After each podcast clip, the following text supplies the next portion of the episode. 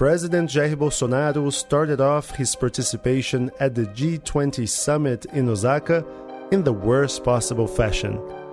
He had to deal with a scandal when an Air Force officer flying with the presidential convoy was caught carrying 39 kilos, yes, kilos, of cocaine in his hand luggage.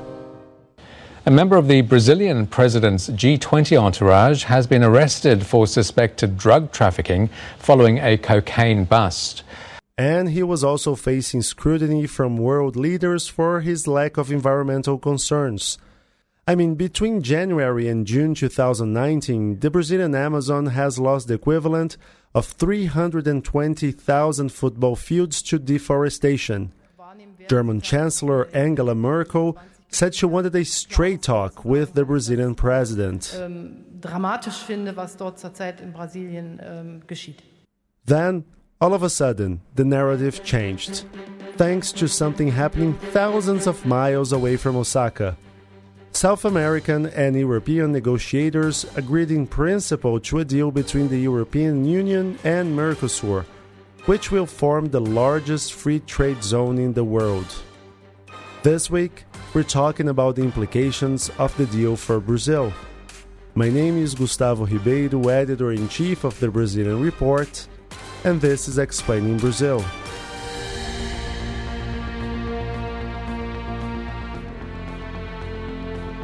Monica de Bolle is the Director of Latin American Studies at Johns Hopkins University.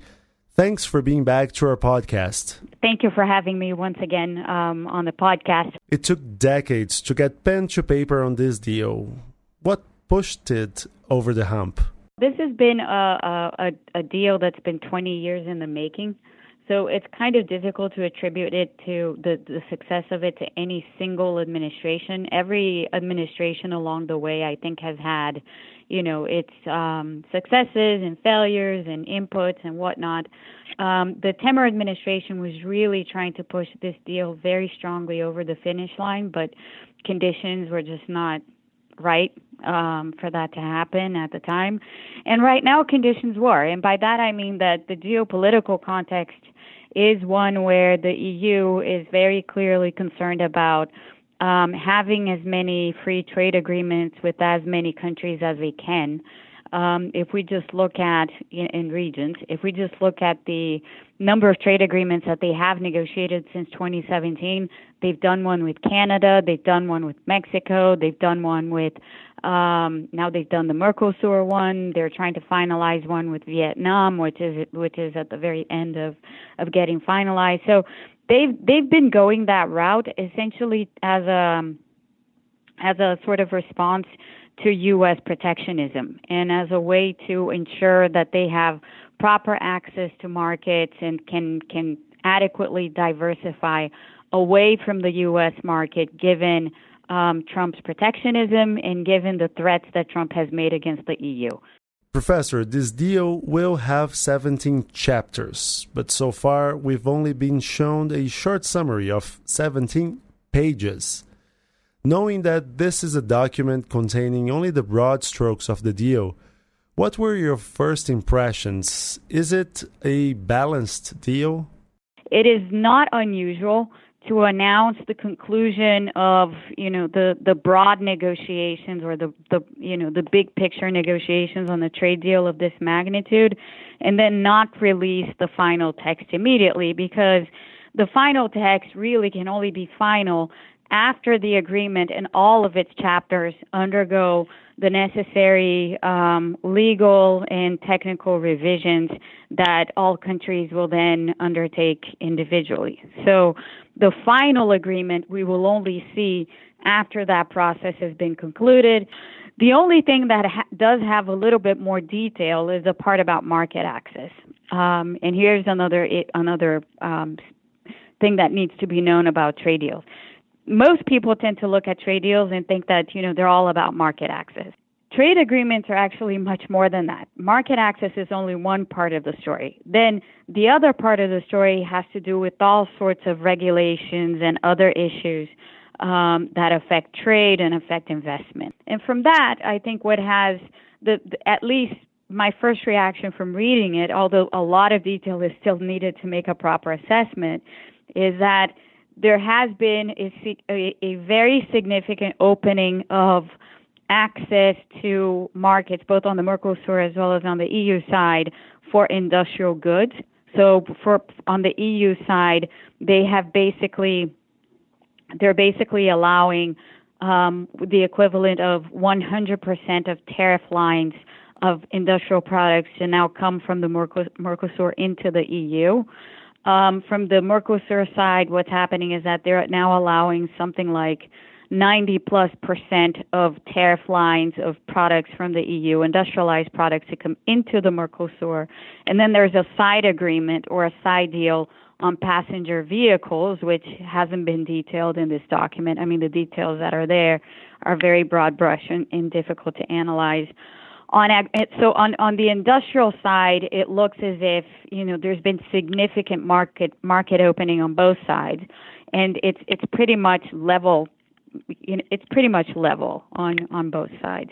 And what about agricultural goods? When you look at the agricultural part, however, although there is market opening clearly, otherwise, why make a deal? It is less level. So the impression that I had reading it is that the agreement seems to favor the EU more, or in other words, keep EU agricultural markets more protected, while, the Mercosur countries seem to have made a lot more concessions to the EU on access to their agricultural markets. And on top of that, on agriculture specifically, what the EU has been doing, and the Mercosur deal has not been an exception, with all of these other trade deals that they've been negotiating that I mentioned earlier, they're making countries accept their sanitary and phytosanitary standards. The same is true now for Mercosur, and this is a non-negotiable part of the deal. So Mercosur countries will have to accept the sanitary and phytosanitary restrictions that the EU applies to agricultural products. And that obviously, can mean that in some cases you might still see, barriers being erected if the EU feels that or thinks that, there are problems with some agricultural exports coming in from Mercosur and things like that. Brazilian beef has been blocked by the European Union due to sanitary issues, right? Yes, we have. So basically the EU has maintained those measures in place for products like beef and other types of meat. So that, in the future, if problems arise in Mercosur that, somehow do not meet the measures or the requirements, the sanitary and phytosanitary measures that the EU has, then you can see that there would be a closing up of those markets for Mercosur countries, as we have seen in the past. Both European agriculture and Brazilian industry are heavily dependent on aid, such as subsidies, tax breaks. How does the deal approach that? It does mention, there's a part of the document that mentions subsidies explicitly, and it basically it's very vague. It basically says that the deal now does not contemplate any subsidies being applied further in any product area. But it is hard to gauge from that very vague statement. It's actually a paragraph. From that very vague paragraph, what in effect this entails. There are what we in trade call snapback clauses, which allow countries to quote unquote retaliate or apply remedies, trade remedies, whenever there are situations that don't meet the standards that are in the deal. And there are things like that pertaining to subsidies, but we don't know exactly how that's been worded in the agreement because that's not clear from the 17-page text. Mercosur manufactured goods will no longer be taxed when shipped to Europe, but is Mercosur competitive in that respect? So two important points here. First of all, the broad tariff reduction doesn't happen immediately. It happens over a period of 10 years. That's the contemplated time period to reduce tariffs on all the goods that are seeing their tariffs reduced. And that's the case for the EU as well as for Mercosur. On your question specifically, there's a huge market now for Mercosur manufacturers to explore, but obviously what this means is that those manufacturers have to be competitive because there are many countries that export manufactured products into the EU. The EU itself, its own companies are very competitive internationally. So, Mercosur countries would now be competing hand on hand with these European companies. That can have two effects. It can have a very positive effect in sort of when you have this type of market access in a situation like this, it can force companies that have been operating in a very protected environment.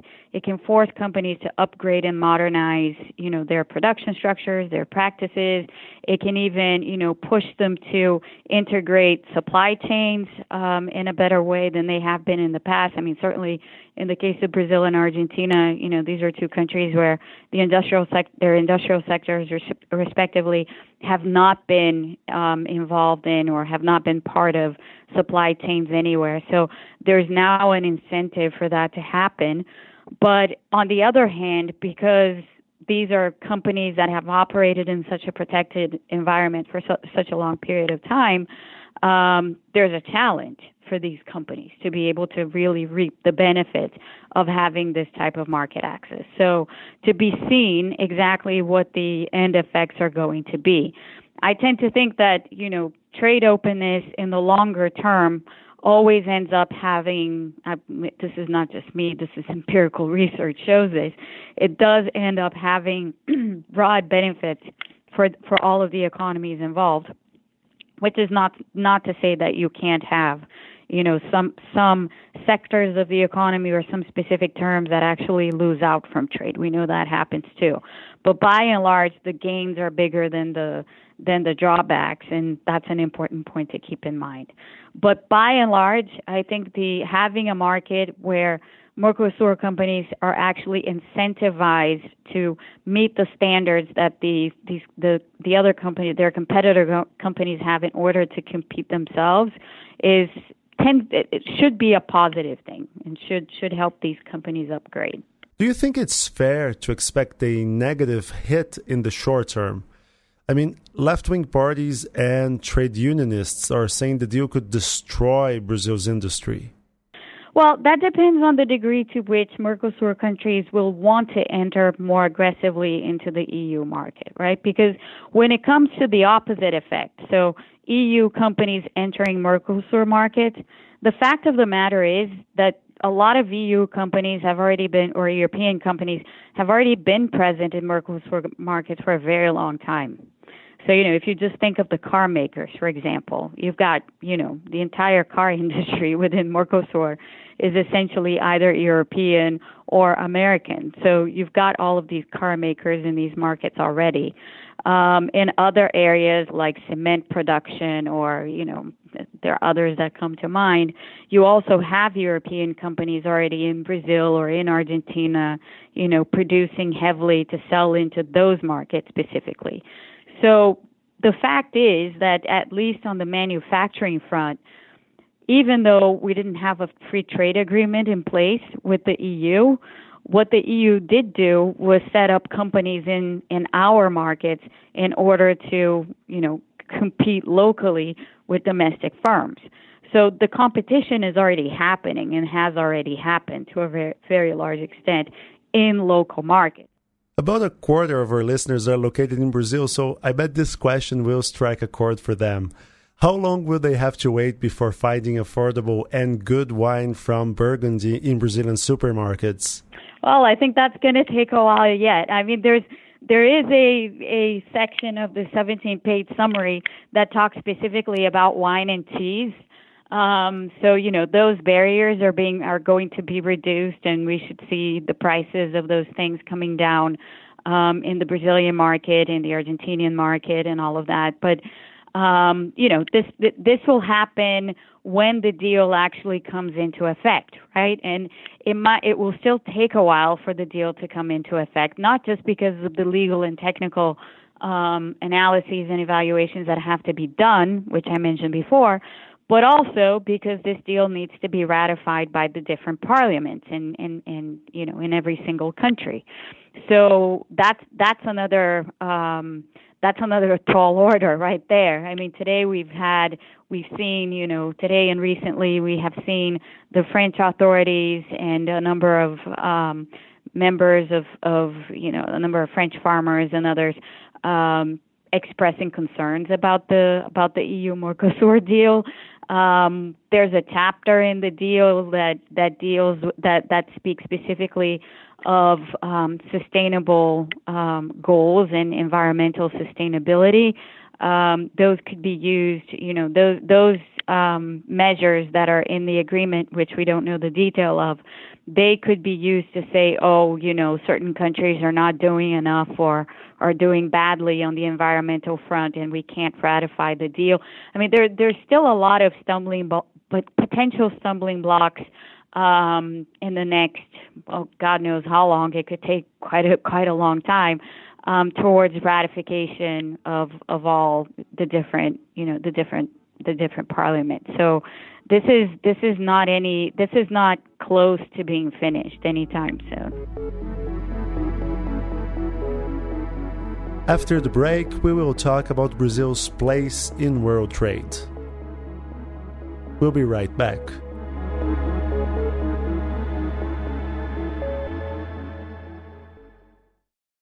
Hey, I'm Ewan Marshall, editor of the Brazilian Report. I want to invite you to subscribe to our brand new sports newsletter. Every Monday morning, we talk about all things Brazilian sports, and it's not only about football. We also cover other sports, as well as plenty of behind-the-scenes political stuff and cultural aspects, and also the business side of sports. Our sports newsletter goes beyond the scores, and it's free, so just go to Brazilian.report and you can get it in your inbox. By any measure, Brazil is one of the most insular economies in the world. For example, when we look at how much exports and imports represent in percentage of GDP, compared to other G20 countries, Brazil ranks dead last in imports, only 12% of its GDP, and second last to Argentina when it comes to exports, with 13%. So, Professor Monica de Bolle, how did we create this sort of self-imposed embargo? Well, it's the reflection of many, many years of having an import substitution mentality, right? I mean, both Brazil and it's not by chance that it's both Brazil and Argentina in that bucket, because both of those economies have been focused on import substitution since way back when. We've been doing import substitution in one way or another since the 1930s. So, and our mentality hasn't really changed. It's going to have to start changing now. I think that that explains the numbers that you've just cited to me, on the one hand. It also explains the extreme concerns that you see voiced by parts of the Brazilian establishment, or some companies, or not even companies, but economists and others that still do have, whether they know it consciously or not, this kind of import substitution mentality that really has to go, because import substitution did not work. When we compare, the stories of Argentina, Brazil, and then the Asian countries, what we did differently from the Asian countries is that we stuck to import substitution and import substitution only, whereas the Asian economies, like the Koreas of the world and the Taiwans of the world and so on, what they did is, yes, they protected their industries, but at some point they realized that opening up to trade was more important than protecting their industries. And when they felt that it was time, they opened up their economy substantially and allowed their companies to be exposed to a competitive environment that made those companies naturally grow, modernize, and integrate themselves into the global economy. So a lot of the difference in the success stories of, you know, Korea, Taiwan, and Argentina and Brazil, and I cite those countries specifically because those development pushes happened more or less around the same time. They were all post-war, post-Second World War pushes towards development. Where you saw more import substitution industrialization, Argentina and Brazil, these failed. They did not succeed. As you say, empirical evidence does show that opening up one's economy is beneficial to a country, and we only need to look at our past history. In the 1990s, Brazil underwent a series of liberalizing reforms that helped curb poverty rates, employment, etc. Yeah, so in the early 90s, we had this push for trade liberalization that was very unilateral. I mean, the liberalization that happened in the 90s was not about trade deals. So it was not about making trade deals with other countries. It was about just unilaterally reducing tariffs. Brazil used to have extremely high tariffs on a number of products, and what it did back then was basically reduce dramatically, and in some cases, you know, really very dramatically, a lot of these tariffs. And it was a very turbulent time for Brazil. We had a hyperinflation, we had an economy that was completely disorganized. But in spite of all that, the effects of the reduction in tariffs and the opening up and the trade liberalization efforts that were put in place certainly helped the economy navigate those extremely turbulent times. So, you know, there's one additional thing here that we haven't mentioned that I think we should bring into this conversation, at least when we talk about tariffs. When we talk about tariffs and when we talk about opening up to trade, we generally tend to focus a lot on the exporting capacity of the country. So we tend to think of things like, oh, well, you know, Brazilian exporters, are they going to have greater access to other markets and things like that? But trade is really about not just exports, but a lot about imports. And it's through imports, actually, that you're better able to export quality goods and higher value added goods. So the export and import side go hand in hand. So just to make a point here, usually big exporting companies are also very big importers. They import a lot to export a lot. To illustrate Brazil's dependence on the U.S., economists used to say that when Washington sneezed, Brasilia would catch pneumonia. Today, as China emerges as Brazil's top trading partner, can we change that phrase, replacing D.C. for Beijing? I think it applies to both. I don't think we have rid ourselves from catching, you know, very strong, potentially life-threatening diseases when anything happens to the U.S., just as we are at risk from any slowdowns in China. So I think we are now pretty much exposed to both, kind of equally, actually.